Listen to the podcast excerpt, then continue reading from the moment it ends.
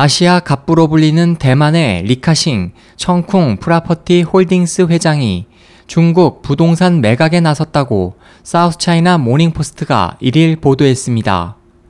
보도는 중국 언론을 인용해 리 회장이 상하이 푸둥 금융 중심가인 루자주이의 중심에 있는 36만 제곱미터 규모의 상업 단지인 센츄리 링크를 200억 위안 약 3조 7,700억 원에 매각하는 것을 추진하고 있다고 전하고 그가 2013년 이후 베이징과 상하이, 광저우에서 200억 위안이 넘는 상업용 부동산을 매각한 반면 지난 3월 영국 이동통신업계 2위인 공이를 인수하는 등 유럽에 대한 투자를 늘리는 것은 중국에서의 철수를 준비하는 것일 수 있다고 분석했습니다.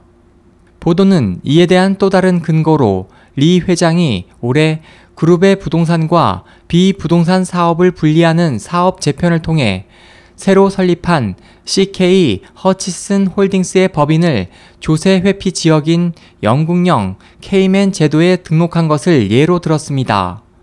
엘빈 청 프루덴셜 브로커리지 부이사는 청쿵이 과거 2년간 많은 자산을 매각해 현금이 두둑하다며 중국 본토와 홍콩 부동산 시장이 조정기에 접어들면 구매력이 더 커질 것이라고 강조했습니다. SOH 희망지성 국제방송 홍승일이었습니다.